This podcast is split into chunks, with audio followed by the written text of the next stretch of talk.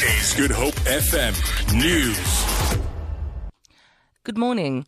Academic activities will continue through online platforms today at the University of Cape Town and the University of the Western Cape. Meanwhile, the Cape Peninsula University of Technology held a closed stakeholders meeting last night to discuss the way forward following ongoing student protests at the institution. Bianca Moodley reports. UCT and UWC say they have given students the option to write their final exams either next month or in January 2017. Students who have chosen to write next month will have to make use of online resources in preparation for exams. Face to face lectures at the universities continue to be suspended in light of the Fees Must Fall protests.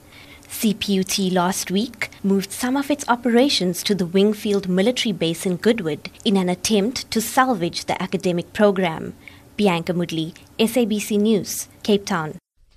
The DA will file an urgent application today for direct access to the Constitutional Court challenge uh, the constitutionality of a notice initiating South Africa's withdrawal from the International Criminal Court. The announcement to withdraw was made by Justice Minister Michael Masutha on Friday. The DA says the decision is at odds with the country's commitment to international justice and human rights. Mercedes Besent reports. DA leader Musi Maimane says the decision taken by government is at odds with the country's commitment to international justice and human rights. He says this move could mark what he calls a dramatic decline in South Africa's standing in the international community. Masutha has already notified National Assembly Speaker Baleka Mbete and NCOP Chairperson Thandi Modise about Cabinet's decision. The Justice Minister has also requested to explain the decision to Parliament by addressing parliamentarians from both the National Assembly and the NCOP. Mercedes Besent, SABC News, Parliament. The City of Cape Town says the first 10 electric MyCiti buses will be delivered in June next year. The city is following the example of US and European cities by switching to public transport powered by environmentally friendly fuel. The project will create several employment opportunities for Cape Townians.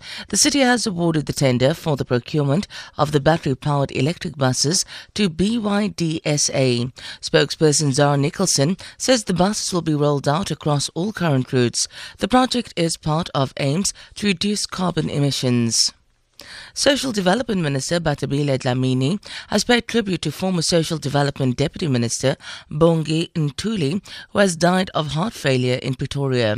Ntuli became a Member of Parliament in 1994 and was appointed as Deputy Minister of Trade and Industry in 2009. She was deployed to the Social Development Ministry a year later, where she served until 2014. For Good Hope FM News, I'm Sandra Rosenberg.